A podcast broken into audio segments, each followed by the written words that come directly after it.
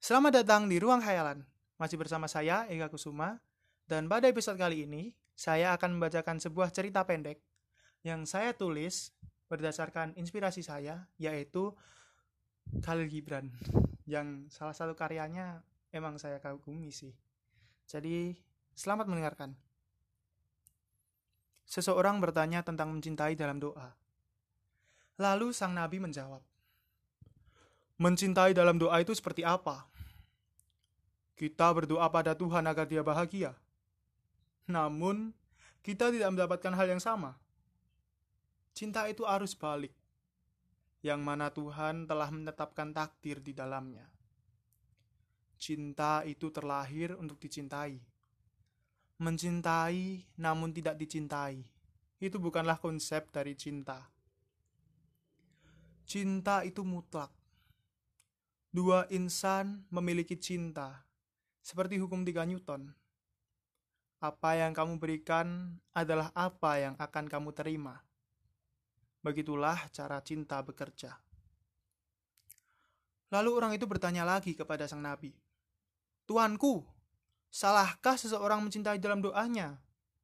Dan mengapa banyak dari mereka membenarkan dan membenarkan akan mencintai dalam doa? Nabi tersenyum, kemudian menjawab pertanyaan. Karena mereka merasa berhasil mencintai dan merasa diamini. Padahal itu semua sekedar ilusi.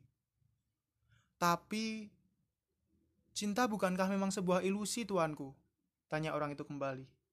Sang Nabi menjawab, Cinta itu ilusi bagi yang dibutakan Fana bagi yang tegar, anugerah bagi yang tengah kasmaran. Dan pula cinta itu bencana bagi yang dipatahkan. Lalu orang itu bertanya lagi, Lalu bagaimana dengan yang bersama, tuanku? Yang bersama akan menganggap cinta itu anugerah. Kaidah cinta akan berganti seiring dengan fase mereka menjalani cinta. Jawab sang nabi. Kemudian orang itu bertanya lagi, Apakah cinta itu nyata, tuanku? Sang nabi kemudian mensabdakan kaidah cinta. Cinta itu nyata. Ibarat dua ekor burung flamingo yang tengah beradu kasih di bantaran sungai. Saling beradu pandang hingga kedua leher mereka melengkungkan cinta dan membentuk lengkung perasaan mereka.